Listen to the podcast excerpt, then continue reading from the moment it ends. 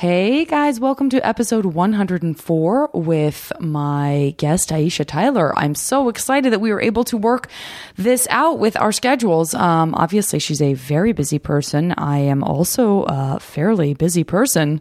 Guys, we did it. We did it, and I couldn't be more thrilled. I had such a great time recording this episode with Aisha. Um, I am freshly back from Hawaii. Uh, it was such an amazing trip. Oh my gosh, I can't believe I'd never been there before. Um, guys, I'm so excited because I went snorkeling for the first time. And for all of my talk about how I feel I don't belong in the water and stuff, I feel like I'm a new person. I don't want to waste too much time on this because um, I don't want to monologue up top, but uh, I just wanted to quickly say, I mean, it was like a profound change for me to suddenly feel like I could be in the water and snorkel it up with the best of them. Um, I'm sure I'll talk about that more on an upcoming podcast. I I, uh, I do want to get into some shout outs. Um, for uh, on the Facebook page, I want to thank Carla for her wonderful post about uh, the mapping uh, episode that I talked about the the um, this American Life episode and more. I want to thank Todd for his update on some uh, some podcasts. There's a uh, an article that he posted on that that you guys should check out. David and Lauren for your notes on Facebook. Um, I want to thank on the Nerdist page Adonia, Todd, PJ, Scott, Jenny, and Amy. Um, so excited to check out some of the stuff you guys recommended, up to and including the young adult book She's Not Invisible. Amy, thank you so much for that recommendation. I want to thank Laura. I'm overdue in thanking you for appearing on the Melissa Show. I'm going to get more into that and respond to that email um, ASAP. Just getting caught up on some stuff. Brendan, also for your wonderful email, and Richard for yours. Um, and then I also want to thank uh, my dears, Caitlin and Nissa, for your emails as well. Uh, a quick update on purchase uh, purchases that you guys made for the fundraiser. Um, I some of you should have already received stuff. I sent out posters. Uh, the teas are definitely in production. I don't have a firm ETA yet, but hopefully in the next couple of weeks, I just saw the custom label they sent me um, to take a look at, and I'm really excited about uh, even the ba- even the label, guys, even the label on the back of the T-shirt. I'm excited about. So um, I will keep you posted. I'll also send uh, individual emails out to those of you who um, purchased those, and um, obviously there will be uh, teas available for purchase very soon as well once that shipment comes in since i got a bunch made. Um, then i also wanted to and then for those of you who got stuff that other people are sending like natasha or maria or amira um, or jen uh, I'm following up with those guys. I think some of that stuff has gone out, but um, I have a little less control over that since they're sending that stuff. So I'm staying on top of it, not to worry, and I'll email you personally as well. Um, and then I want to just remind everyone that I am going to be doing the Thrilling Adventure Hour uh, the end of this month in Chicago. Um, you can go to thrillingadventurehour.com for more information on that. We're going to be doing an improv show, panels, signings, um, in addition to actually performing the Thrilling Adventure Hour. And then also very exciting, and I have been tweeting about this, and I know it's on Facebook, and uh, they've announced it. But uh, I'm so delighted to say I've confirmed a JV Club live podcast on Sunday evening, May 11th, in uh, Portland, Oregon, one of my all-time favorite cities. Uh, at the Bridgetown Comedy Festival, you can go to bridgetowncomedy.com and find out more information about that. My guest uh, will be Carrie Brownstein thank you very much from Portlandia. I am very, very excited about that, as I'm sure you will be too. Gosh, I hope you are.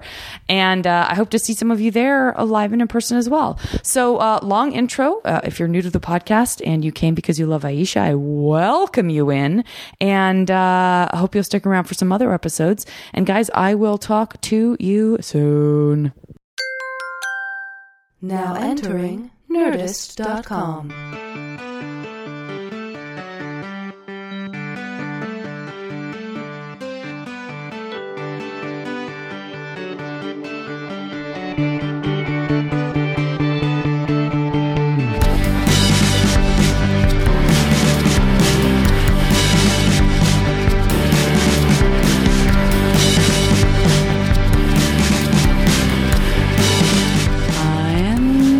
that's it. That's that was the end of the podcast. That's great. That's so I was recording you in secret, and now we're done. Wow, I don't feel like I told any. Well, I told people where I live. That wasn't smart. Yeah, we got real specific and intimate about we did exactly. a lot of My, information like, that my no nighttime know. behaviors, what I do before bed, what I do when I'm in bed. I admitted to stalking other people and then uh, admitted to not wanting to be stalked Right. myself. It's like it's okay for me to look in your home, but please don't come to mine. Yes, I don't want you to Yeah. see anything. My- I don't know anything. I don't want you me. to know me. I'm That's right. cipher. That's cipher. right. That's right. Aisha, thank you so much for doing the podcast. Thanks for having me. I'm glad it worked out. Delighted to have you. Is it now when you do other people's podcasts? Do you feel like I sometimes do a sense of like the initial moment of like, do you need me to run this? Like, Well, and, you know, I I really try to surrender because I don't want to come in and be like, so here's how I do my thing, you know, Yeah. and I and especially because I feel like you know your show and you know what you're looking for. I'm really working on surrender in, in all of my life because I am in control Boy, so I much of the time. So uh, yeah, listen, we can get right into that straight away because I feel very much the same. I feel like I am, a, and I will go ahead and uh, label myself this like a tiny microcosmic version of you in the Oh. sense that we both very. i'm certainly not famous, but we are. Are we both do a lot of different things of Thank you very the much. world. Yes, famous uh, But I mean, like thing. you know, the, that sort of sense of like. Well, yeah, I, I enjoy doing this, but you know, I also do this, right? Right, and right, also, kind oh, of did I tell you about this thing I wrote? And Yeah. like, da da da. And, Yeah. and that's exciting and fun, but it it also that idea of being your own boss Yeah. really kind of b- can blow out of proportion so everything, quickly because you feel like, Yeah. should I be doing this right now? Right. Like, no one's telling you when to start and stop. yes something, and yeah, you kind of like the edges of your life bleed. You know, your work and your leisure life bleed. I mean, Yeah. also I feel like. um you know, people kind of think about like the concept of like someone who's a control freak as being a negative thing, or like someone who's a micromanager as being a negative thing, and it can be very negative. It can be negative for the people around you. It can be negative for you. But I feel like the flip side of that is it's someone who's just super motivated. You're just super motivated to get Absolutely. things done. Absolutely. And that can be really positive that you're just you know that you're just driven and that you feel like you can be effective and you put your energy into being effective but then the third side of that coin and by the way there are only two sides to coins and if you don't know that then like i would spend some time on the internet or maybe back in geometry class. I would recommend it too. is that you i i sometimes i really have to say to myself like don't have expectations about how this experience is going to go because if you do you won't really fully experience it and it won't surprise you. You know like a lot of times you're like well this is going to be like this and then you everything flies by and you didn't really have like a, an immersive experience and maybe nothing you know you got no shocks you got no delight because you were just like focused on the end result so Yeah. yeah And even in those moments where yeah, I think there's there's even times when I feel like I think I'm being present, but it might be that I'm actually spending so much time telling myself to be present that I'm still You're not, not present. present. Yeah, So that's that's another Totally. sort of piece of surrender. It's like slide a little bit further into Right. surrender, and it won't occur to you to, To have be to reminding yourself, yourself, like, oh. I really got to take this in right now. Because right are you exper- are you feeling this feel this Yeah. are you having feelings oh, I mean, your is- feelings Is that something that you? Because I don't feel. I sort of look because I do get accused by people in a positive way of like, I do have so much going on. How are you doing all this? yeah. And I'm and and I think that the expectation is that I was uh, that I was like that when I was younger too, Right. and I I wasn't, and I won't spend too much time talking about that because these guys all know uh, plenty about that already, but. Um, I wasn't particularly uh, like when, like in high school when I talked to women who were like, "Yes, I you know college was a school, and I did this, and I was this, and I was homecoming queen, and I was also president of the chess club, and I was in honors, da da da," and they had these very full, robust days. That wasn't really me. Was that you?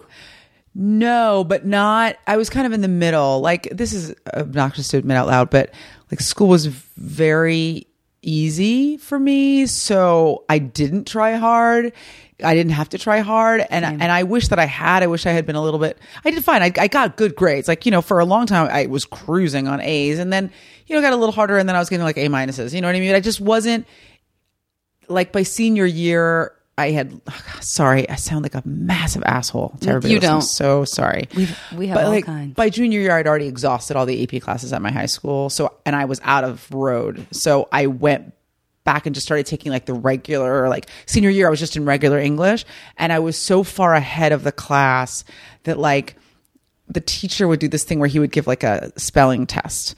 And then whoever finished the spelling test, and so you do the spelling test, and then it was like a jumble. So once you filled it out, there'd be a circle around certain letters, and then you'd pick those letters, and then if you could solve the jumble you first, you'd get a prize, which was oh, that's like fun, a little puzzle. piece of candy or something like that. And uh-huh. I just got the candy every fucking time.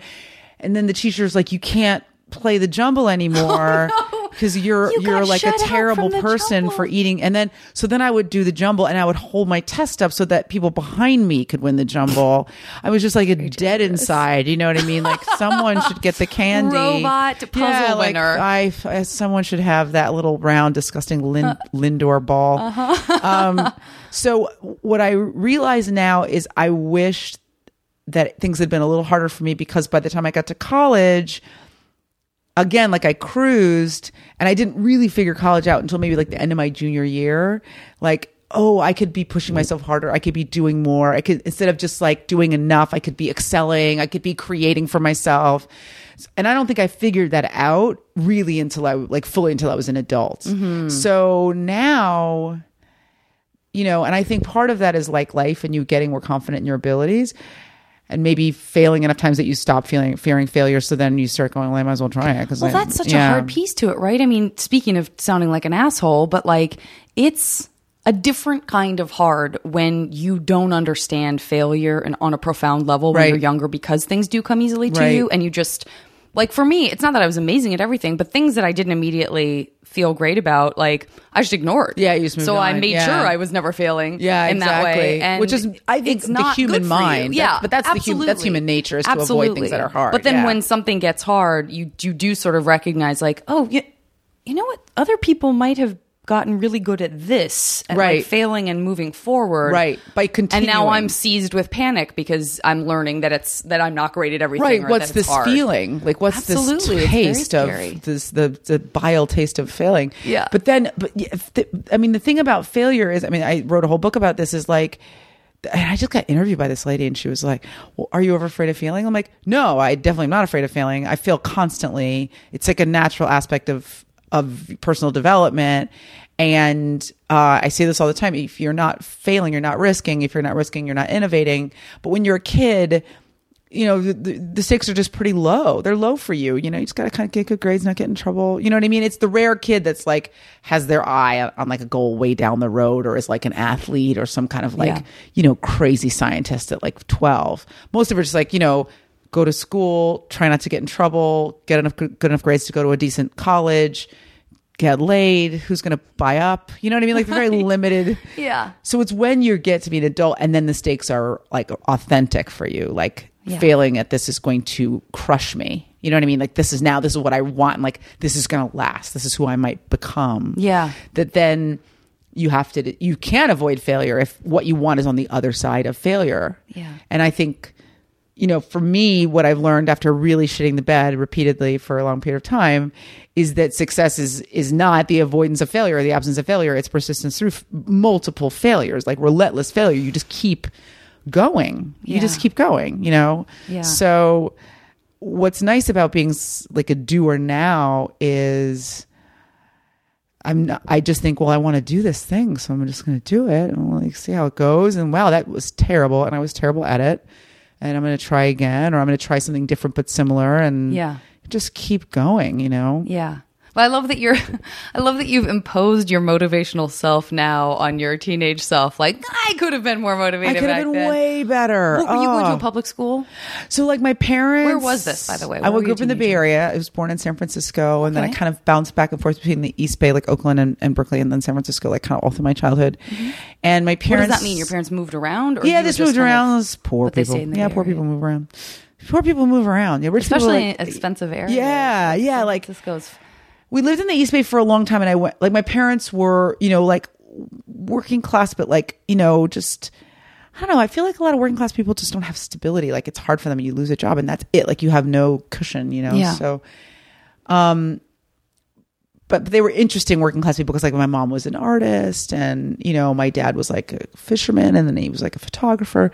So my mom was a teacher for a little while, so I went to a Montessori school. So I started out in private school. Like my parents didn't have money, but like my mom taught at school, so her kids could go there. And then That's when she left that job, I had like a partial financial scholarship, and my parents really scrimped and saved. So I went to private school until the seventh grade, and then um, they couldn't afford it anymore. So then I went to public school for a year, and then I went back to private school for a year, and then that was it. Like they were just out of money, and so then I went to public school for the rest of high school. And so by the time I was a sophomore in high school, I was like four grades ahead of all the other kids in the school, which is not an indictment of public schools, but they p- are pretty terrible.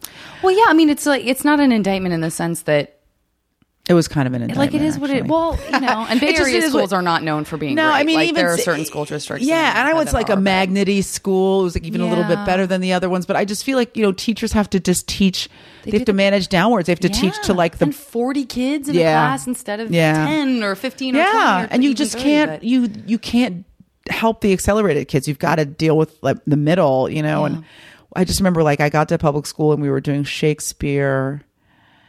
Uh, in sophomore year, and I'd done Shakespeare in sixth grade, you know, and so I was just a douche. Looking back, I probably was, you know, just like a hand up. I was fucking Hermione Granger, just like I, uh, uh, uh, you know, but like in this casual, shitty way, you know what I mean? Like, why doesn't anybody else Like know rolling that- your eyes, Yeah, like, am just I a really the fucker. only yeah, person who- yeah. yeah. And I got, I had a great, a couple great teachers who like, w- you know, were like, maybe don't be such a dick about it. Like, maybe try that first, and then.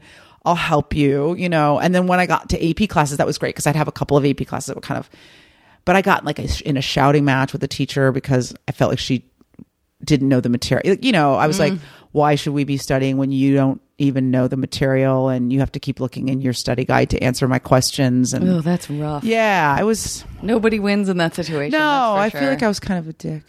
um, I was just frustrated. I mean, I think what happens with kids is the smart kids wash out and the the really accelerated kids wash out and the really decelerated kids Mm-hmm. wash out.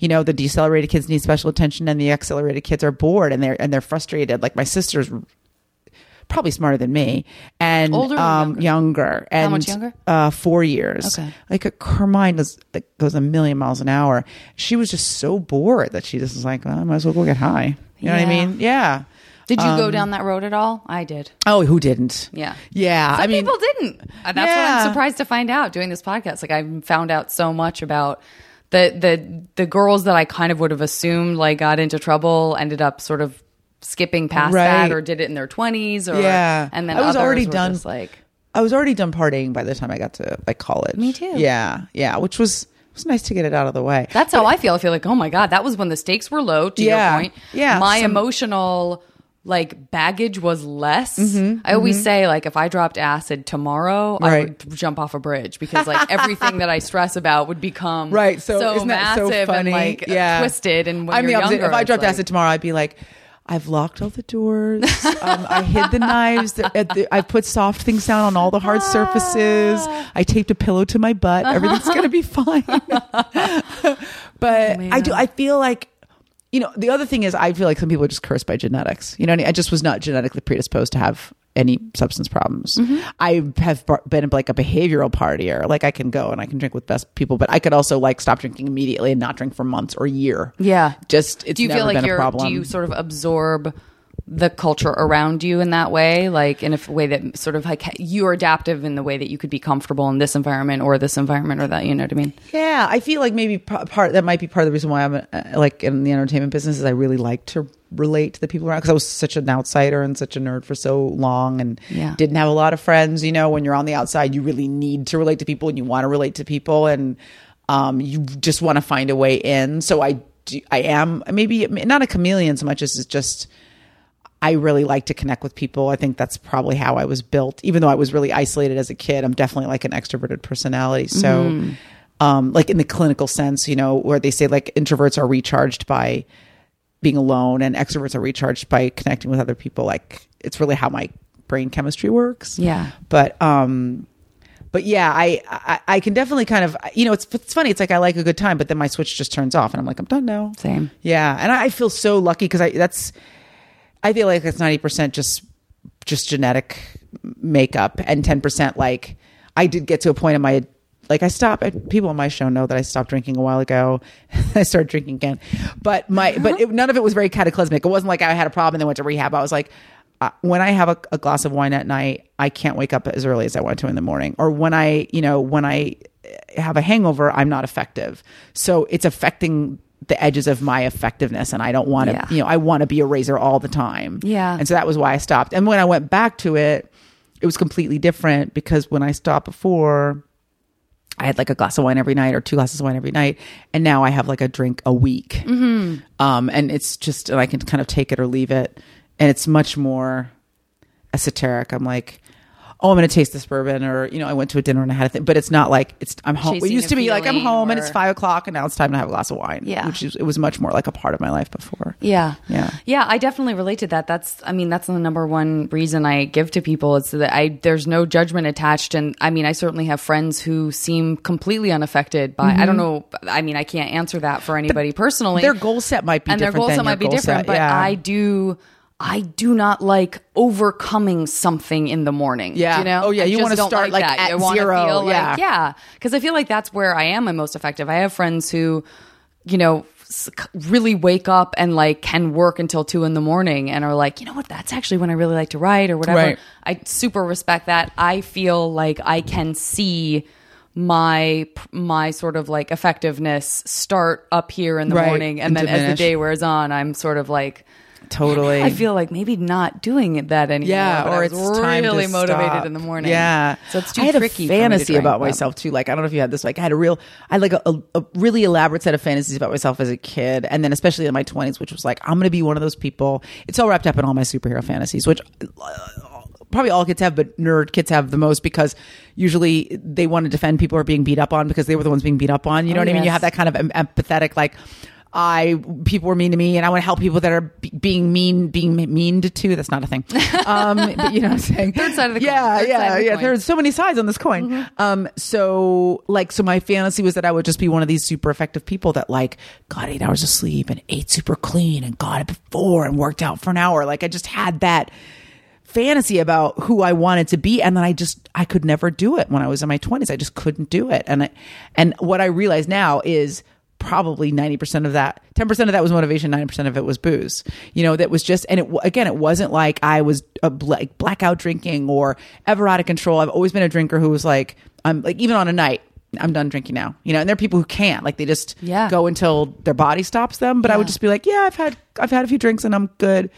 Um, but what I realized was the reason I wasn't the person I wanted to be, which was someone who got up at four and worked out for an hour and had like this hour of like silence in the morning before anything happened where I got like utter mental clarity and I could like plan my day was because, you know, I'd have a, a couple of drinks at night and it would just, you know, just took that away from me. So that was like, I think I was always effective, but I don't think, I think I've been my most effective since I stopped Yeah. drinking regularly. Yeah. Did you, when you were a teenager, did you have, did you understand? Because I'm interested in like the coping mechanisms that we develop as younger people and kind of how they end up like Mm-hmm. Right. surprising us. Like, oh, you're, oh, That's so that's tied to that. Yeah, and right, like, totally. I reckon I mean, some of them are so, in- for me, some of them are so incredibly immediate and direct. Like, there is no difference. Like, for sure, at the end of a school day, if I needed to zone out, I would go ride my bike. And Right. somehow I lost that for 10 Right, years. And then all of a sudden it came it back, and it was like, yeah. Oh my God, this You is the same return- medicine. This you is the medicine to that who I you need. are, Yeah. like in your fundamental years, right? Yeah, I feel like my 20s were so much about that's why this podcast makes sense to me and these guys know is that it's so interesting. I mean, some people are wildly different from how they were when they were adolescents, but for me, I do feel like my 20s were sort of a period of like, am I this person? I Right, don't know. right. And then my 30s have been like, "Huh, I guess I was the person that I thought maybe I wasn't all through my 20s. Oh, that's So interesting. there's a weird like coming around. Yeah. God, I wonder. It's funny. I, I, I always think about how my experiences have influenced who I am now, but I haven't thought so much about whether structurally the person I was then has like kind of expanded to become the person I am. And I'm thinking about it as we are sitting here together. Well, like, how would you, you know, for example, because you were experiencing what you were experiencing, that kind of impatience at school, at school, and um, maybe feeling isolated in some ways. How did, like, what were your coping mechanisms then? Like, I mean, for both of us, it sounds like there was some kind of like boredom drug use because I definitely had that. Yeah. like my brain's too busy. Let me Right. either make it busier in a weird way or like shut it down in this way. Well, I was definitely like an escapist. So like earlier than that, like you know, m- grade school, middle school, like uh, I was a big escapist. So I would read a lot of sci-fi and um, I would go, I would get my parents to drop me off at the movie theater at, at 11 and I would get a matinee ticket for like a dollar because I'm a thousand years old. And then, uh, and then I would just spend the whole day in the theater. Like I'd watch a movie and then I'd, like play video games in between and then I'd sneak into another theater and I'd watch like three movies and then I'd get my parents to pick me up at dinner time.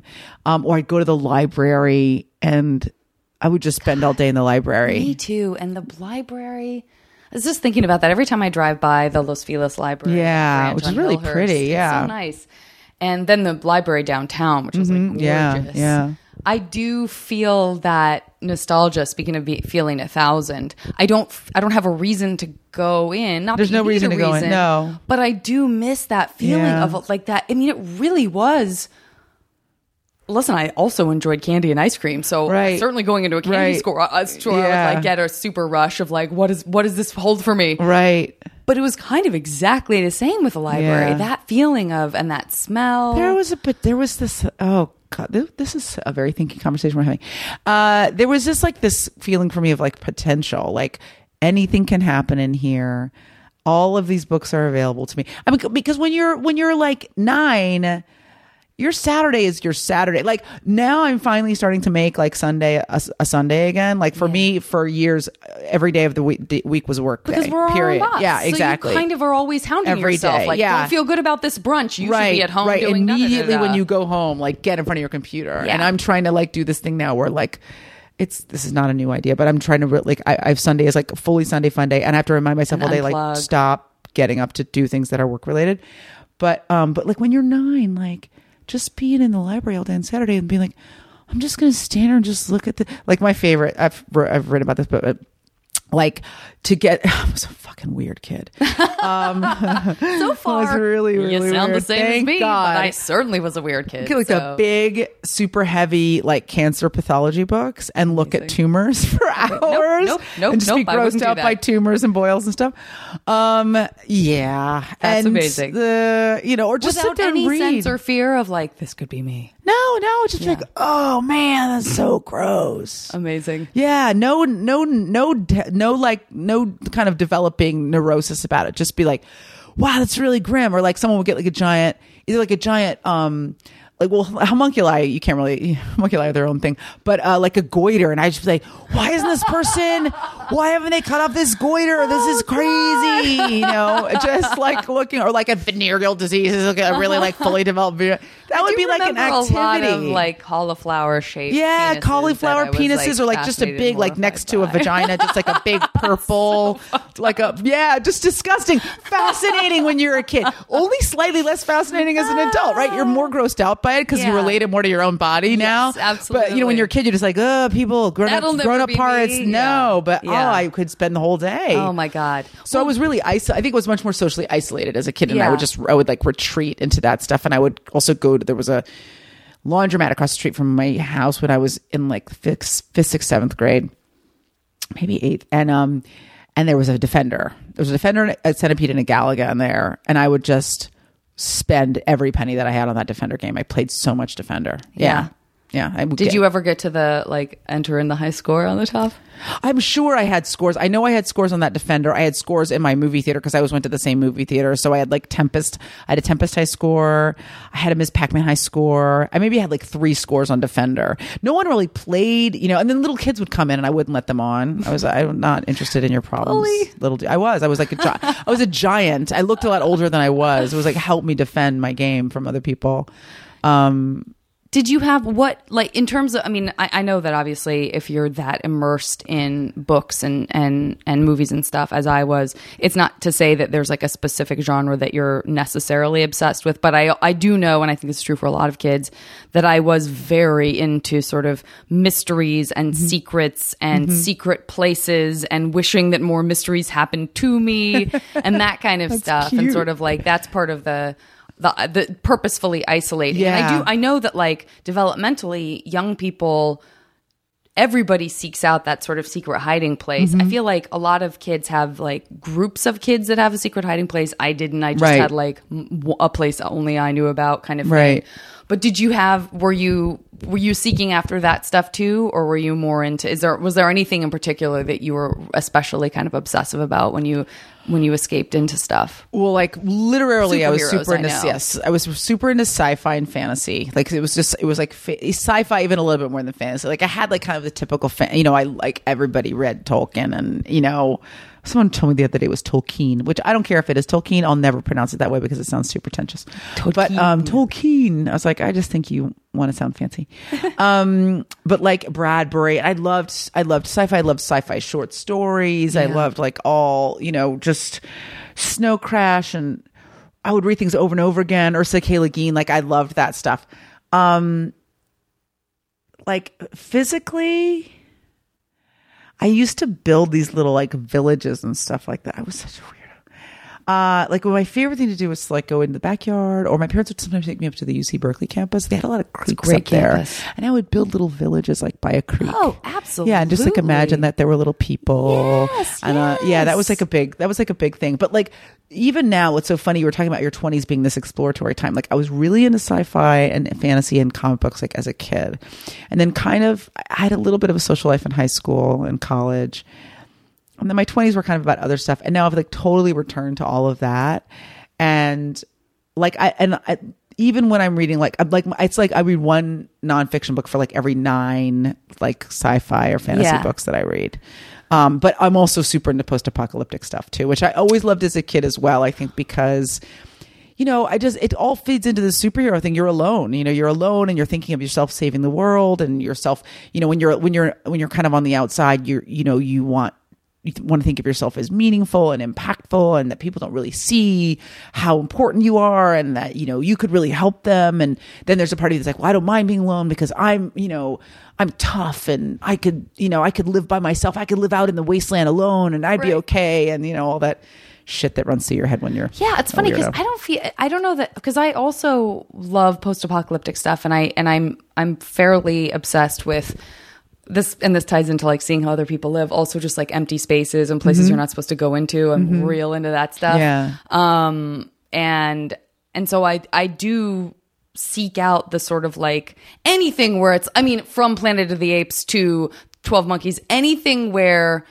you know it's a building that you recognize but it's a total wasteland and it's half Right. buried in sand or Right. it's overgrown with Right. vines and spiders and all that shit Yeah. I I do have that like hunger to to sort of put myself in that space Yeah. and I think that was like, like even like 28 days later, like the fact that they effectively shot on London streets. Yeah, that was incredible how they no did that one film. was. Yeah. that kind of That's feeling is. I mean, I, and, and I guess that's why like zombie stuff is so popular. Like the, everything, everything about that idea like, like zombie stuff for everything the wrong turns on reasons, its though, or they don't Yeah. know why they like it. Yeah. you know, because because whenever I'm trying to get someone into zombie stuff. Um, like my, my mom, who I think is a really smart person and is has like doesn't mind like kind of tough narrative, you know, like she really loves True Detective and she doesn't have a problem with like kind of like hard, like edgy, just, you know, difficult material. She just hates Walking Dead, and I keep saying, this is not about zombies. Like, like literally, post-apocalyptic fiction is about human nature, Sure. like, and who are we? and Who that's do- just a soap opera. yeah, I mean, the- the- yeah, the the characters. Like, I feel like it's asking like essential questions about about the nature of humanity. Are we essentially good, or are we Yeah. essentially bad? When when there are no rules, when there are no laws, when there's no societal structure to kind of keep us in our place, keep us put together and kind of upright. Do we How will we do? devolve? Yeah. yeah. Do we devolve or do we elevate? And that's a really interesting question to me. And it's always been really interesting. You know what I mean? And I think that's even when you know like sci-fi narratives about like people populating other planets you know um or even something as basic as as lord of the flies you know or something more modern like battle royale or hunger games like who are we are we are we beasts Mm-hmm. Yeah. you know or are we are That's we like creatures question, of light right? yeah it's sort of yeah ethical question. it's a question everybody's asking themselves because we all want to think we'd be Simon, yeah but we wouldn't. no, no, we wouldn't. And I, I think, you know, I don't know. Is there, you know, the you see people who like love, you know, I mean, Shane wasn't even really around for very long in the books, but on the show, people just like love the character of Shane, and you know, and and I and to me, I'm like, I think it's worth holding on to your moral structure, even in the face of your own destruction. I mean, that's you know, and I think that's like that's the that's the inner conflict in the human mind of just like, will I be good even if it doesn't earn me anything? Will I be Yeah. good even if no one's watching? Is it you know? If you talk about people who, are, who think of it from religious grounds, they're worried about being punished. But I'm like, well, what about just the essential nature of goodness and Like that it's important to be good because it's humanist who sort of- meaningful. yeah. yeah, like regardless of whether I'm going to get burned in hell or not. Fuck hell, I don't know when I don't know when that's going to go down. I'd like to be good now. You know what I mean? And and and I to me that's like such an interesting. You I, know, I couldn't agree more. Contemplate. I could not agree more. I feel like that's something that I find myself thinking about a lot too, just in terms of, you know, there's something like, speaking of surrendering, there's something really enjoyable and perhaps dangerously enjoyable about sort of giving yourself the scientific permission to be an animal. You know Yes. what I mean? Oh, mean? God, I think about this of feel- constantly. Yes. You feel like, but I mean, because like I'm obsessed with also like the idea of I haven't listened to it yet. Well, I'm, I I say listen because I know I'm going to listen to it as an audiobook, Mm-hmm. probably on my bike, not read it, but I might.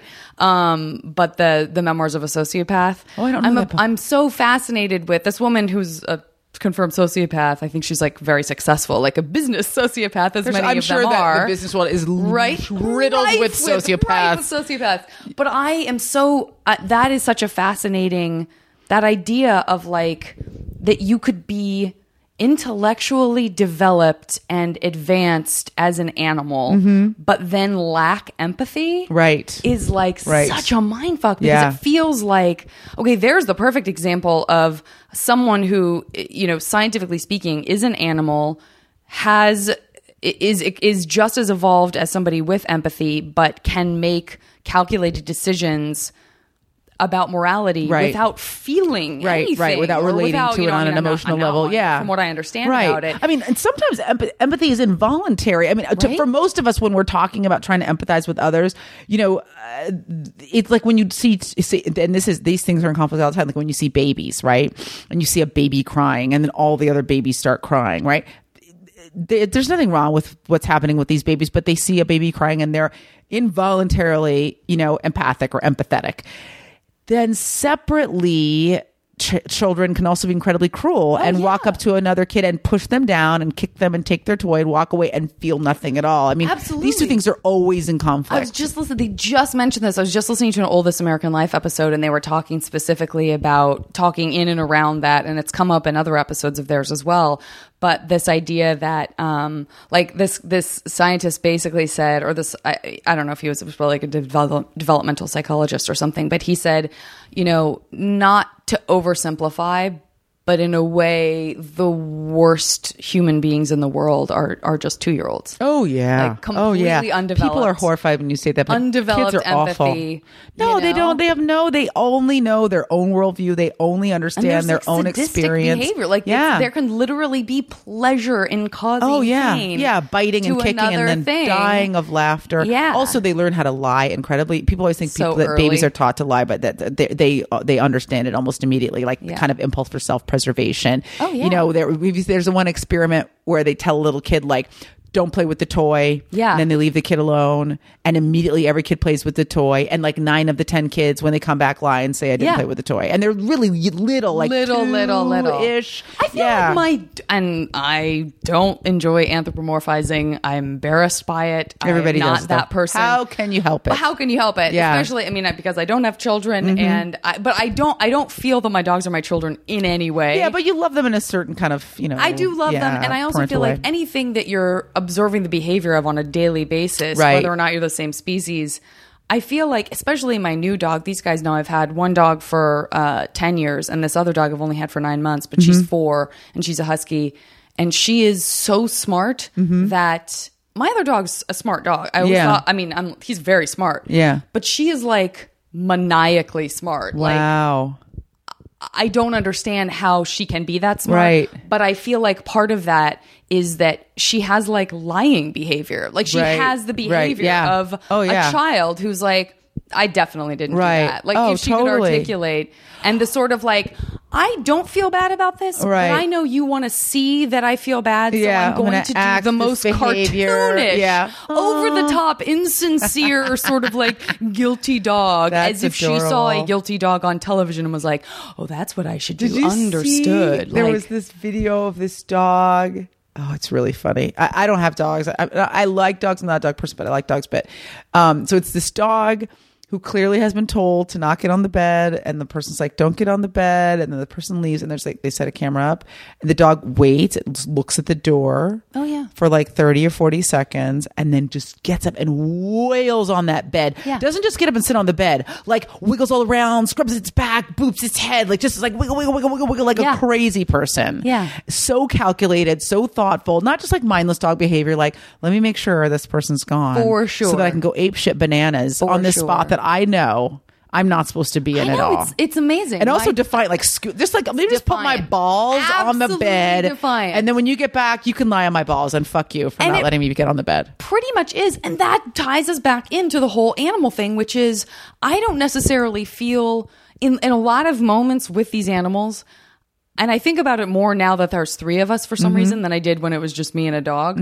uh suddenly the dynamic changes when there are three but um i feel less like they're human and i'm wildly aware that i'm an animal and that i'm just the alpha dog that's Mm-hmm. Oh, yeah, sort of how yeah. i feel is like i don't think my dog gets up on the bed because he's sort of like a person would do i think it's the defiance of like alpha dog not here now i'm alpha Yeah, dog Yeah, interesting. and maybe so you I couldn't see that dynamic until like, there oh, was a pack. Yeah, I have a pack now. Yeah, and yeah. this is just, and I'm and I'm a dog. Yeah. I feel like that's what's happened. Is that now I'm more dog than person. Right, That right. maybe is not true, but uh, I but do yeah, feel like so that crazy.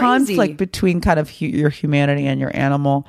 Like I'm always thinking about that because I kind of feel like, you know, as humans, you know, especially if you, I mean, take if you setting religion aside, which is kind of its own has had this its own ongoing like war on our animal selves. You know what I mean? And Right. and trying to find ways to keep people from being animals. Even though so much of the behavior uh, is becomes completely yeah, hypocritical, so the cruel, so animal of us. sadistic, yeah, so manipulative. But like that aside, I do feel like there's always this. I'm always thinking, okay, on the one hand, you're trying to elevate.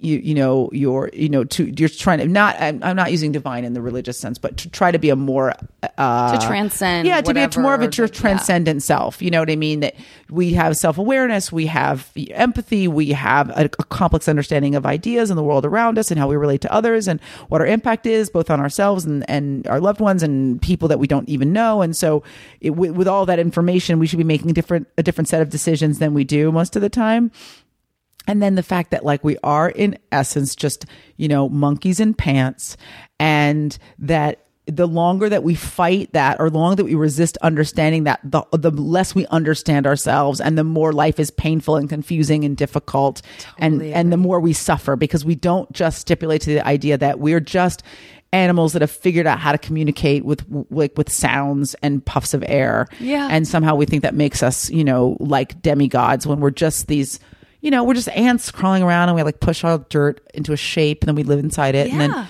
few years later that shape falls down and we, you know it's like we're just crawling around on this ball right and how how do you order all that how do you figure all that out I yeah completely It's agree. interesting And like for example, do you eat meat? I do. I do. I do. I, I, I've gone back. I've swung wildly in both directions for Me many, too. many years. Yeah. and and I can't. And that's that's another part of that conversation that I'm having in my head, which is, you know, am am I excusing the fact that I am not vegan with this like lame sort of like I'm an animal. Listen, I'm an animal. I, I eat meat. Like that's I'm Right. supposed to. Right. Versus people who I think are using that kind of evolution argument to say, say, we we know we better. Do not need to. We know, and we know better. We know, we know better. better, We know the cruelty work. Maybe an animal doesn't understand the cruelty. But see, here's the thing.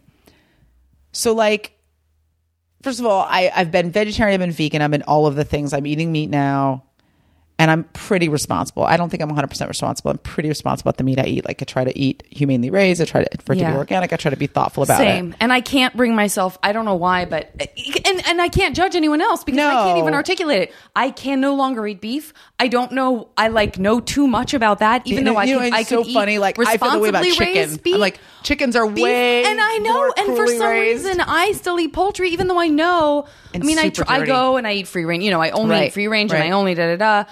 But it's it's totally like all, I've like, just made this fucked up decision in my head where I can now look at a cow and go, I can't eat you, and I can still look at a chicken in a coop and go. Yeah, I can eat because you. cows, I their can eat faces you. are all you know what I adorable. Mean. those big old and fish, stuff. I can Yeah. still eat Yeah. fish. It, that has to do but I with can't just eat pigs. Like, evolutionary to scale. me? You know what I mean? That's evolutionary scale, right? And we know pigs are actually pretty smart, which is We do know pigs are smart. I can't Um, eat venison. I can't eat rabbit. That's a cute factor. totally can't eat lamb. Too cute. Yeah, isn't it weird? It's like totally irrational because I'll I'll, never judge anyone right. one way or the other because I cannot argue the cute Right, factor. I cannot say, "How dare you eat that lamb?" That cute thing. It's Yeah. so damn cute. Right, like, right. Fuck you, Janet. you know. So okay, so so this is really interesting too because I feel like, um, I feel like the reasons I object to meat eating. In modern times, it's just the the way that the animals are raised, that their lives are short and Yeah. you know pretty brutish and d- dirty, and there's a lot of cruelty. So that's one reason not to eat meat. Uh, Health aside, uh, you know, oh, it, and just and then I think, okay, also like this animal lived a really dirty life, and now I'm ingesting it, and so like I'm ingesting all of this kind of cruelty and dirt, and you know, whatever else they're doing to this animal before it was killed.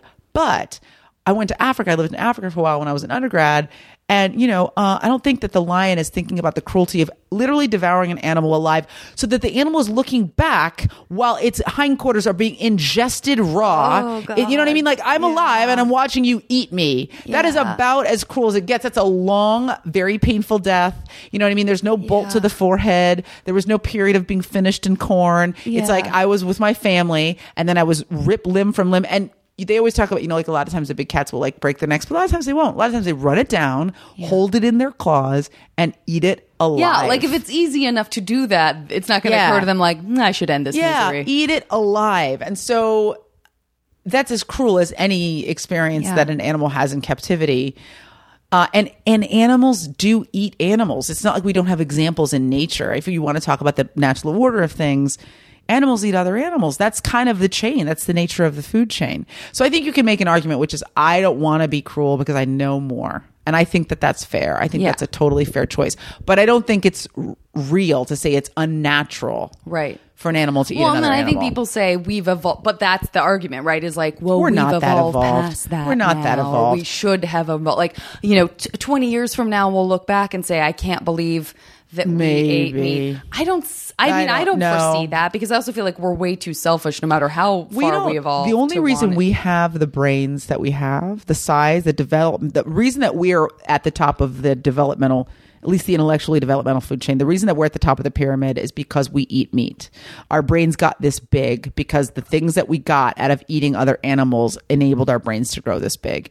And vegetarian animals have really underdeveloped brains. You know what I mean? They're not that intelligent. I've never. I don't think I've ever thought about that. there's before, like or that I abundant evidence to the fact that the reason that our strain of homo you know sapien homo erectus that we the reason we are different than the other branches of you know the the neanderthals and i'm not a fucking anthropologist. anthropologist i was going to say sociologist which is not even the right scientist i'm not an anthropologist but the reason there will that be a quiz at the end of this podcast. yeah, God, it's, please, please, if you could Google be everything I got wrong and just send It me an email, it'd be great. yeah. Um, but like the reason though, there was different branches of the of the Homo tree, and the reason that our branch is so evolved is because we found fire, started eating meat, started ingesting all of these things that are in animal flesh that made our brains grow bigger.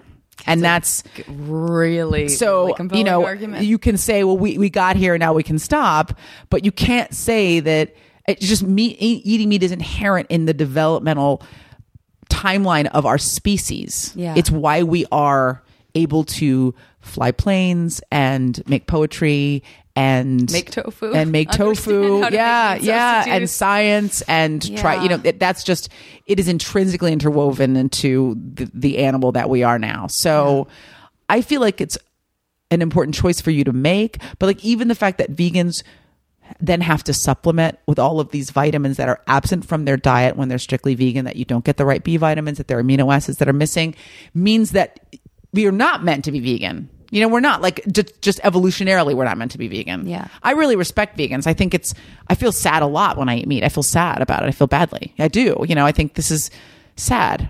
Me not eating meat isn't going to really change the nature of the human beast. This ball is crawling with assholes who think nothing.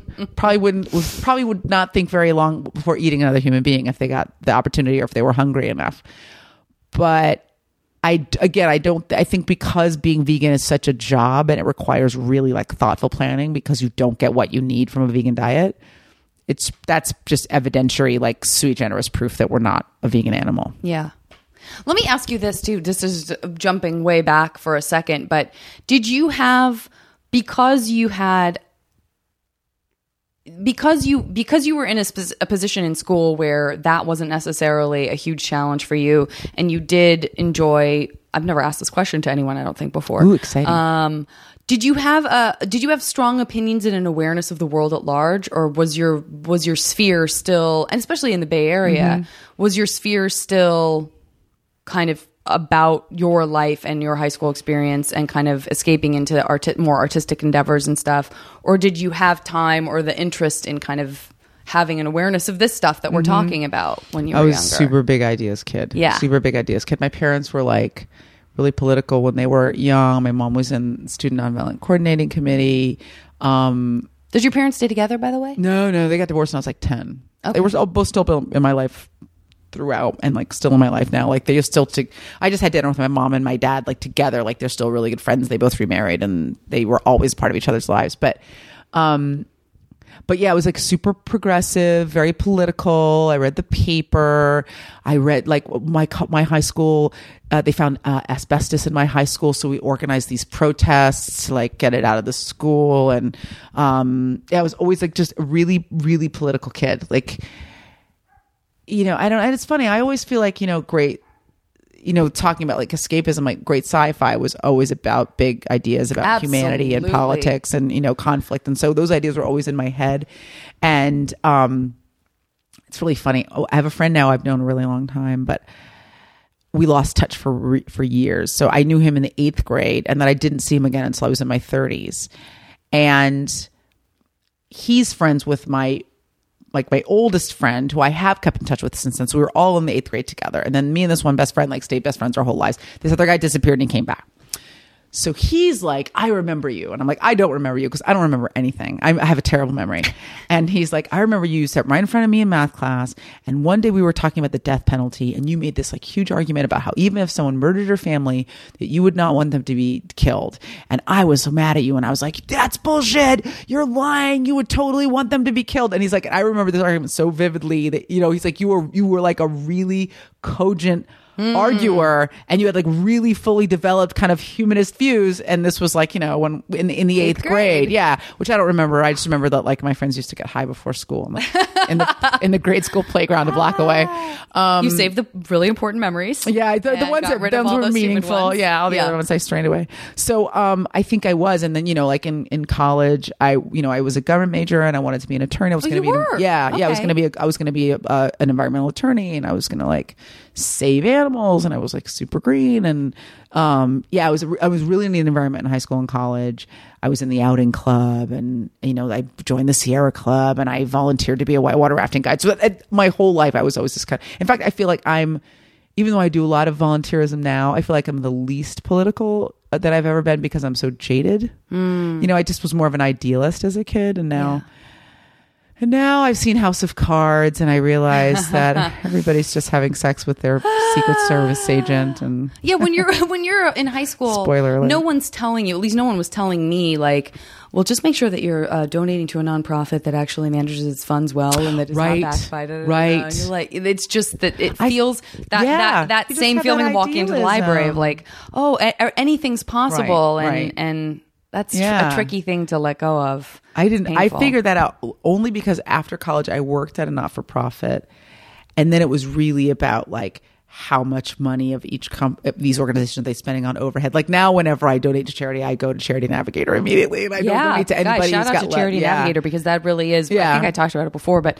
wanting to wanting to know where best to put that mm-hmm. money is uh, a very fair question to ask. Yeah, and you'll get a lot of information about. Yeah, yeah, and I like don't know. I donate like they they I, they changed their rating system re- recently, but it used to be like stars. I don't know what it is now, but um, but it was like if it wasn't like five stars, I didn't I didn't give because I just felt like you know there are a lot of people who are the president of big. Not for profits that make you know three hundred thousand dollars a year. Yeah. You know what I mean? Like uh, God bless you. You're entitled to make the money that you make, but not at a not for profit company. That just doesn't No, really this doesn't feel really make sense. right, Nope. does it? Um, I want to stay within the time frame because I know you're very busy, very busy lady. Um, I will get into. Uh, I do play a mash game at the Ooh. end of every. You know what? I'm going to do one cootie catcher question as well. These are a couple of. Um, I don't have a long tradish- drive, so that's I- very true. can give you a few extra minutes, yes. I have. Uh, I have this um, old school. These are just two fun old school things that uh, have become God, I used to love those. I made those right? Like crazy. when I, I didn't. A kid. Did you know what they're called? Because I literally never had a name for them, and only I don't know if we called them cootie catchers. What's That's what. yeah, but I feel like I feel I had no word for it. I Yeah. just like make one of those paper things. yeah, exactly. I what used to that love was. those. All right, so I can't remember which questions are in here. I did not make Okay, this, so okay. Um, So to pick a color? Yeah, pick a color. Uh, green. G R E E N. This is I'm so much fun dog- uh, already. dog Seven. hair. One, two, three, four, five, six, seven. This is so and then great. one more. One. And one. Oh God! It burst out of my hands with excitement. That's okay though. Uh, one, on I did one, so that means you pick a, letter, a number in here. Oh, okay. Three. Three. Okay, the question for number three is. Uh, oh, okay. So back to school made me feel blank. Anxious. Yeah. Anxious. Oh, but like, Was there anything you looked forward to about school? Uh, well, it's interesting because the anxiety part had to do with the fact that like my family didn't have money. It wasn't like I was, you know, it wasn't like I was homeless, but you know, I was really anxious about the fact that I felt like kids, lots of kids got like lots of clothes and stuff, and I would get like one back to school Well, and outfit. also like the pervasive, pervasive advertising of like, yeah, that's a thing. You that's supposed to be a things thing. and things. Yeah, and I, I, remember I would get like one outfit, one back to school outfit. Yeah. so I would just feel anxious about that and making a good impression. And but then I I would get excited just because I did want to do well. You know, I wasn't like an apple polisher, but I did want to do well. I was always I was always competitive. I always had like a competitive streak. So I was excited about like killing school. Um, but I always feel like I'd go in expecting to kill school and then I would get kind of like you know, just like that like that like like low float like underwhelmed kind of like all right this isn't going to be as hard as i thought or all right people you know people there's that thing about people underestimating you too that you just kind of think like okay no one's really pushing me that hard here so Yeah. i'm not going to push myself Yeah. um but yeah i just remember just mainly being anxious about like how i was going to be perce- you know how i was going to be seen yeah whether i was going to be accepted or not you know that was kind of generally the I problem get it. yeah I get it.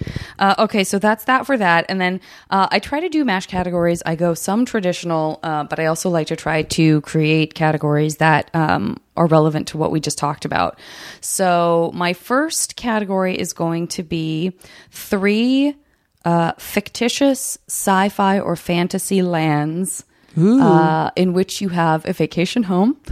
So it could be like Tatooine, Oh, or it could be like you know uh, Middle Earth, or Right. just anything that you can think of that uh, would be a place that would be great to like pop in whenever you wanted to. That's not Ah. uh, not real. Okay, so I just finished reading The Magicians and the Magician King, so it'd be kind of cool to have a house in Fillory. Okay, wonderful. Um, people have not read those books, they're kind of like Harry Potter on ecstasy, like very a very drunk Harry read. Potter on ecstasy. Yeah, really fun, lots of sex and crazy. God, Magician King is like this book that like kind of is a little uneven, and the, and the last third is amazing. I just finished it, so I definitely would have a I'm house in that down for myself. um on the, you know the trees have clocks in their bellies and it's like it's like it's like if harry potter had sex with lion the witch in the wardrobe Amazing. yeah and then that, that, that baby went to college and then got did a lot of drugs There's a lot. There's a lot of uh, developing here. Yeah, and then this is not a real place, but I find it interesting for people who saw Oblivion. Mm-hmm. I really loved those sky houses. They were really cool. And I wanted that crazy kind of like multi-directional helicopter that was like a little bit like a hovercraft. So I liked that. I, that would those those houses Mm-hmm. Get were it. beautiful. I, would totally live there. Yeah, the pool that just looks down, the clear, down, the yeah, and you're like way up in the earth. sky, Yeah. and I just thought it would suck about the whole radioactive surface of the Earth thing, Sure. but like living in the sky, I know. pretty rad. Yeah, yeah, God. that whole thing that the the whole house that he builds. Yeah, it was like this kind of out of Eames-ish. Oh, and then yeah, it really, really resonated. Yeah, like yeah. that that child in us that wants that secret place. I Yeah. got it. I get it, and I got What's it. What's the third one? Hmm. I'm trying to think of all the places that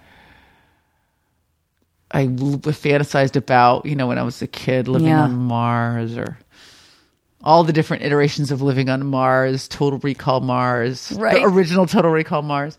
Um, well, not the original, original, the, not the Philip K. Dick, Mars, not always- not Philip K. yeah. Dick Total Recall, but the all the yeah. re- the redness and the red dust, and even because Ray Bradbury is my favorite author, Mm-hmm.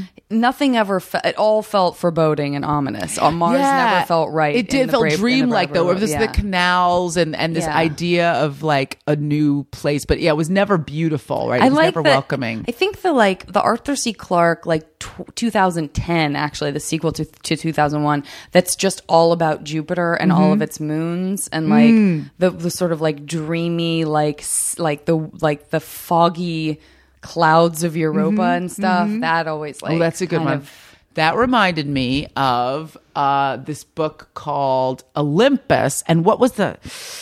Oh, it was, it was. There were two of them, and they were so good. And and and in the book, there was a like a space elevator to this like space station, and that was pretty cool. And I wish I could think of it. I'm sure somebody who's listening will remember it was something and Olympus, or maybe it was Olympus and something. And it was about anyway. The books are really great. I'll think of it in a minute yeah um, about a future where uh, they were like the gods were real and they actually lived on Mount Olympus, but it was on Mars. Oh, wow. And yeah, and it was really beautiful, and it was like kind of the idea of the Greek idea of Olympus. Yeah. but the whole mountain was like Mons Olympus on Mars, and it was like everything was golden, and because of the and they were kind of like superhuman, so they weren't quite gods; they were just like big evolved humans who had created the technology to make themselves look like gods so they could fly and they had these they had chariots but you know the chariots flew in some kind of like you know ch- charged particles or, you know and uh, and then they had time they had time travel. So they were really curious about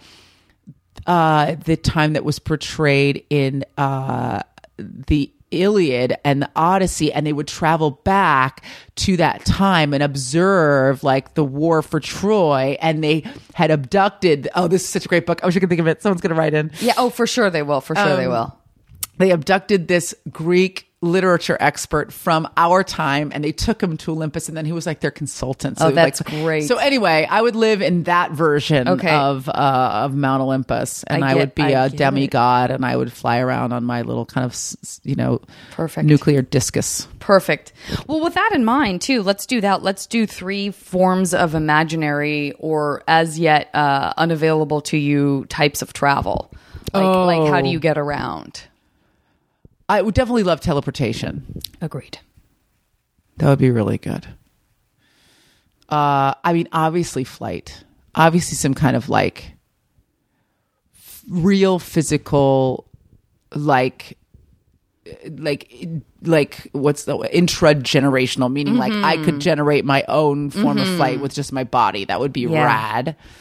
Um, and then I don't know. Does there, probably everybody picks time travel? I don't know why they don't. I don't know. I don't ask I don't this wanna go question all back. the time because sometimes I don't get I into want to this go kind forward, of stuff. right? Yeah. I definitely don't want to go back.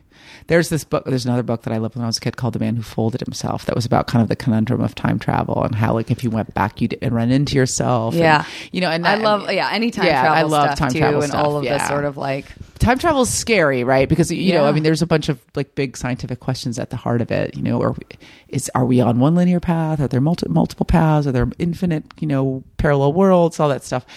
That's when you start drinking. Yeah, so you start drinking. uh, yeah, I'm going through a I'm ideas going through a phase right now, and I've been talking about this on the podcast here and there. I'm going through like a millefeuille, uh, Mm-hmm. like a stack idea right now because I I, I won't repeat this ad nauseum, but I do. I am obsessed with um, the idea of like a certain level of meditation Mm-hmm. that you can access. I feel like I can access feelings from my past so Mm-hmm. Strongly that it it almost feels to me like it's still happening Right. somewhere. So I so for me, it's starting to feel like you you can poke a pin through layers, Multiple experiences. and touch. Yeah. touch. Interesting.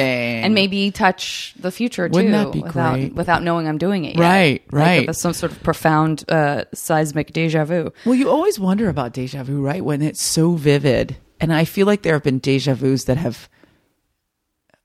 I'm not a particularly metaphysical person, not because I don't believe that there are, are multiple experiences that are possible, but because I don't think that they're knowable. I don't think they're truly knowable. I think, unfortunately, the human mind is only really capable of a certain level of perception. And that I think it's important to try to reach beyond that. But I also think it's important to understand that you've got to find a way to understand what's what is concrete and knowable for you now or yeah reality, yeah yeah. and you and to and to inha- fully inhabit this experience because this is the one that will this is the one we'll know you know we can talk about the future we can talk about uh, other lives we can talk about heaven but really the only thing you're going to know is this finite meat filled dust covered human experience this is it you're going to poop and you're going to fart and you're going to die and you'd better try to know this as I best you can Well, it's like it's that it's that balance of of knowledge and then allowing yourself room for wonder, but like yes. an Yeah. appropriate contemplation level of and wonder. wonder. and Yeah. yeah. not so much wonder that you aren't that you miss experiencing kind of what can be both very mundane and transcendent about being human. You know, absolutely agree. um, but I have had some deja vu that have been not just vim- vivid, but like indicative. So I've had a deja vu that, or I've had either a dream or deja vu that told me what to do when that moment occurred. And those are always really weird. When you're like, wait, you. not only is this a deja vu, but I remember this and I remember what I did next. yeah. And now I should do that thing. And again, is that like a prescient dream?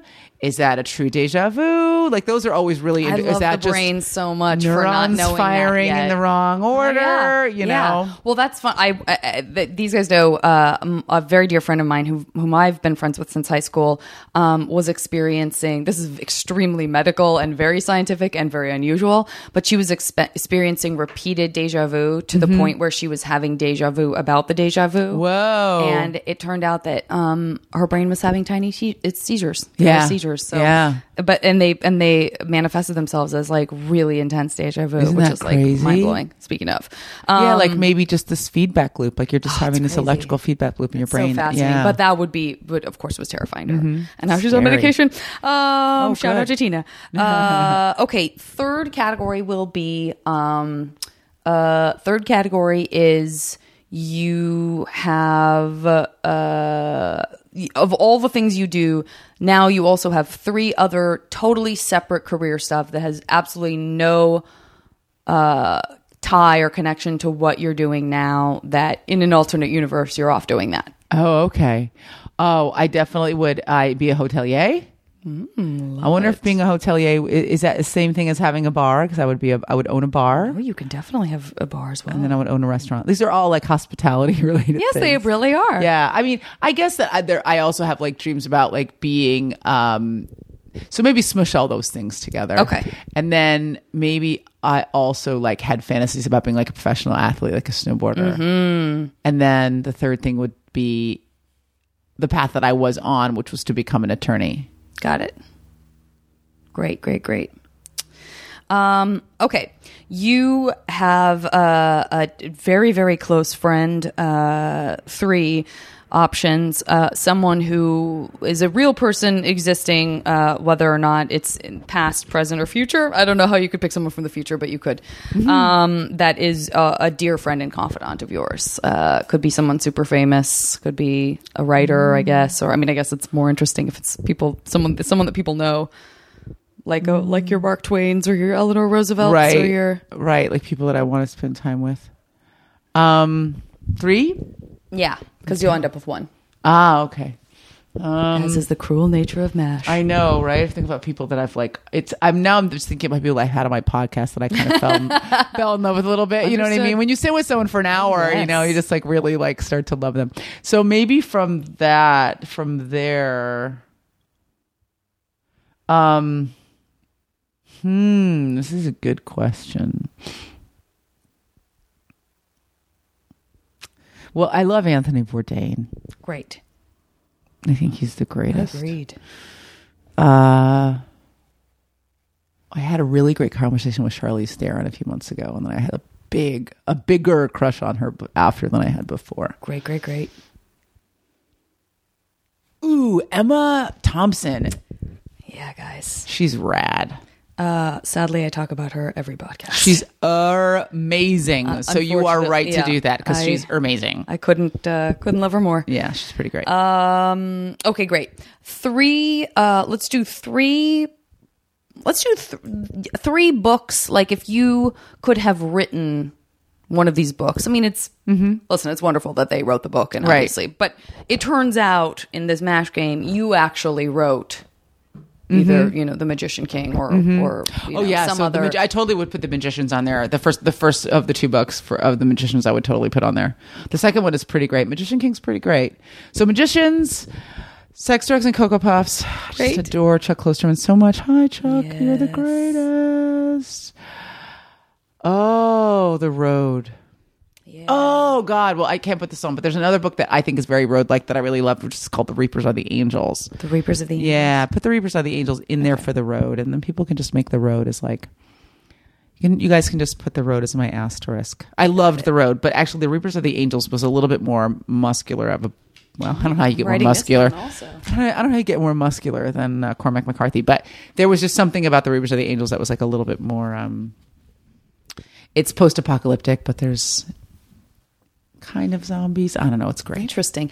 I would say the opposite of that, the much more uh, estrogen fueled. Um, I mean, I would say The Handmaid's Tale, but that's like an instant classic. But did you read Into the Forest? No, It's a great apocalyptic story that's very small, Mm-hmm. um, opposed to roving about uh, two sisters um, in kind of a small, like Oregon-y kind of a town. It Mm-hmm. might actually be Northern California, and um, and it's wonderful in the same way that I can't. I'm. I, it's been a long time since I read the road, but it's in the way that The Handmaid's Tale does at the beginning too. But even better, I think in this in this book, um, it it it really dissects the like small steps that happen that you don't pay attention to before shit. Fi- you before Mm-hmm. Right. you're like.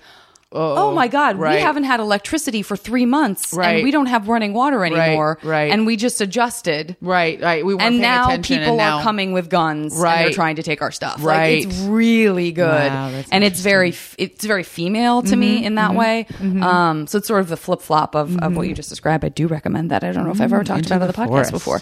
Um, okay, uh, next category, uh, my personal favorite. These guys know three foods that you can conjure uh, with zero preparation. Just you can teleport them right into your hand. They have zero negative impact on your health. Just whenever you want. Could be like your favorite burrito from San Francisco, or it could just be like you wish you could eat as many cupcakes without any ramifications to your health. Interesting. Hmm. Well, I'm like, like what I'm stuck on. Oh, that looks like a street in San Francisco. What I'm stuck on is like my fa- is like my best meal, which is not really the thing. It's like three favorite foods is like a different, and I love, I love food. I'm a huge foodie. Um, so if like if it was the end of the world, what would I want? Sure. chocolate, like massive amounts of chocolate, and that's so like uh, such a chick cliche that I apologize. But I eat chocolate every day and usually twice a day. It's pretty terrific. So um, it's become because I've cut out so many other delicious things. Like my my diet is super like lean and kind of boring. Me too. Chocolate is like the highlight of my day. Makes yeah. sense. Makes Um, absolute sense. Peanuts. I eat a lot of peanuts. Do I eat a lot of nuts? And I eat a lot of peanuts. Um, I peanut. might come up with four and strike one. Chocolate and peanuts. I mean, you know, the thing is like red. I love red wine. Like my favorite meal is like steak and like a big bloody steak and red wine. That that's like a pretty great meal. Yeah. But then I'm like, I don't know. Like, would I, if it was the end, would I want like a giant, like massive quantities of crunchy bread? You know what I mean? Massive quantities Yes, of bread. yes. That probably, probably like hunks of like really crusty bread that oh, I Oh, would yeah. wipe in meat fat. Oh my so, god, amazing.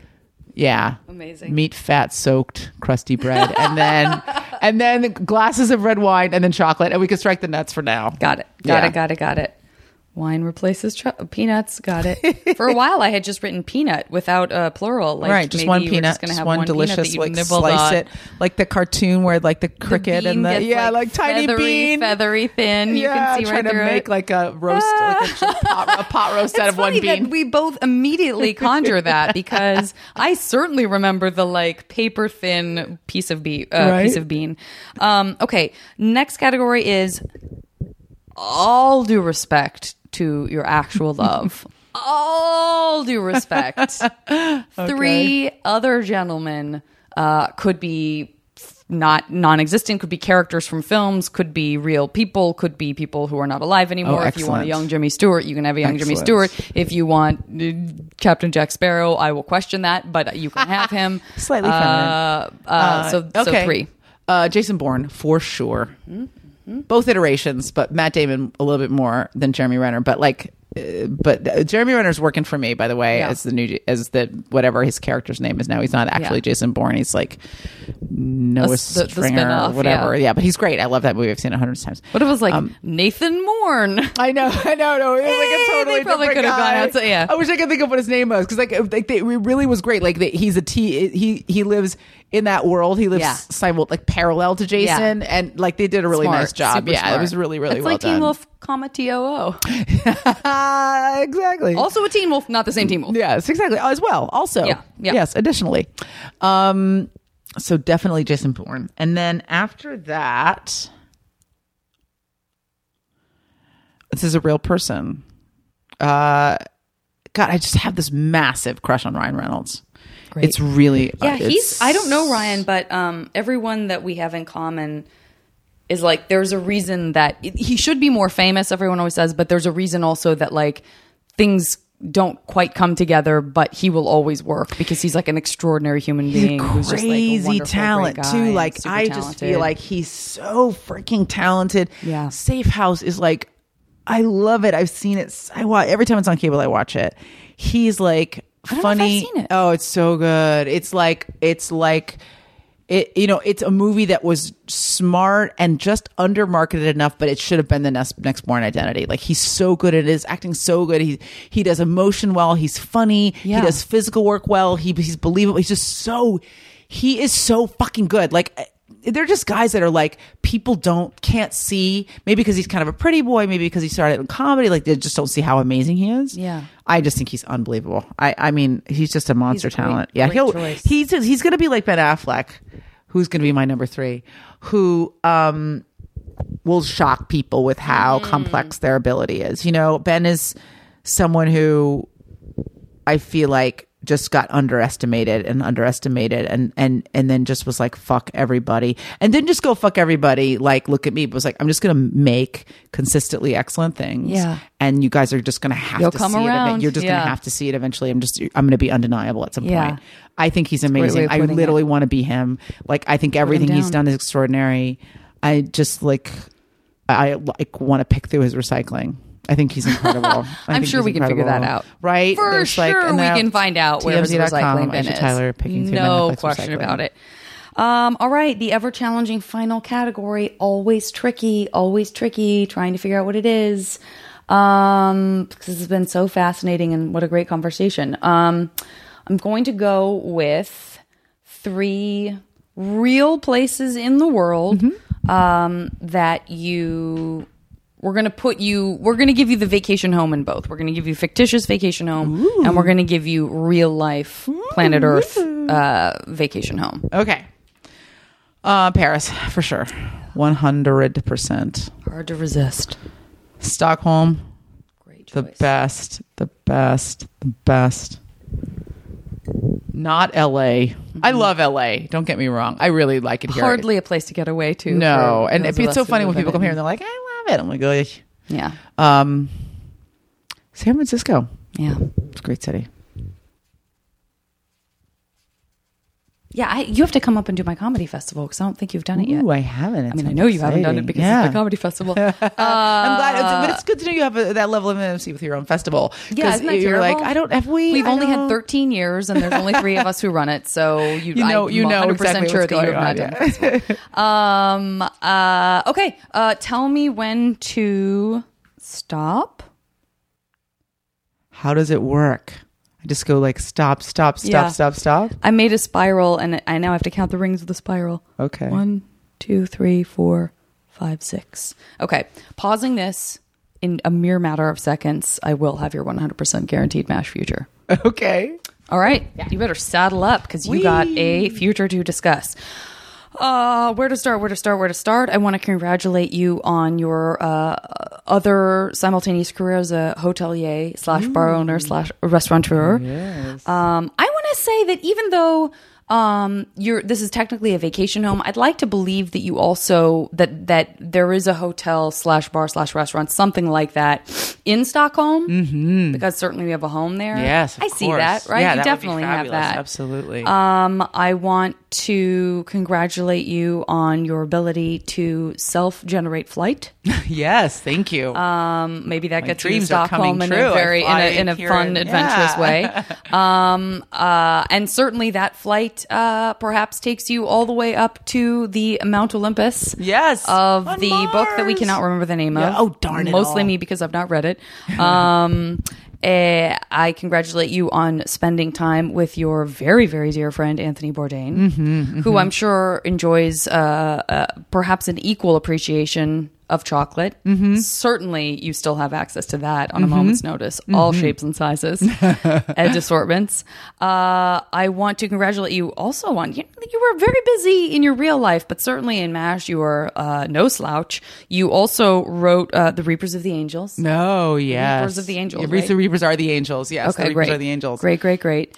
And uh, you're sharing this amazing life. Oh, and by the way, uh, both places, Mount Olympus and Stockholm Mansion. You got the mansion. course, of So well done on that. Yeah. Uh, that was just luck at the draw. and um, and you're sharing all of this with uh, your fictitious husband, Jason Bourne. Oh yeah, that's a really This good is life. a robust, It's a, it's a busy life. It's a busy life. wonderful complex. mash. That's why I have to get up so early in the morning because there's so many. How are you going to tackle this otherwise? I've got to live a clean Oh, life, and I've got to get up early. I've got to be motivated. Yeah. and focused. yeah, you're. I mean, much basically, you're a superhero. We've, And we've Anthony's that eating at my restaurant in Stockholm where we serve a lot of, chocolate. Of chocolate. course he is, Yeah. please. He's on the board of advisors. Yeah, I don't know if exactly, restaurants have those. He's my chef advisor. Ay, yeah. ay. Uh, what a pleasure and a joy. So Thank you so fun. much, Thank Aisha. you for having and me. Uh, guys, I don't need to. Uh, I don't really know that we need to pimp you out any more than Just that you, there's certainly hi there's an online. awareness. But yeah, Like AishaTyler.com or whatever. I don't um, know. Google. and uh, yeah, Google it up. Plenty of places and ways to appreciate this woman, and uh, and we'll talk to you next time on the podcast. Yay.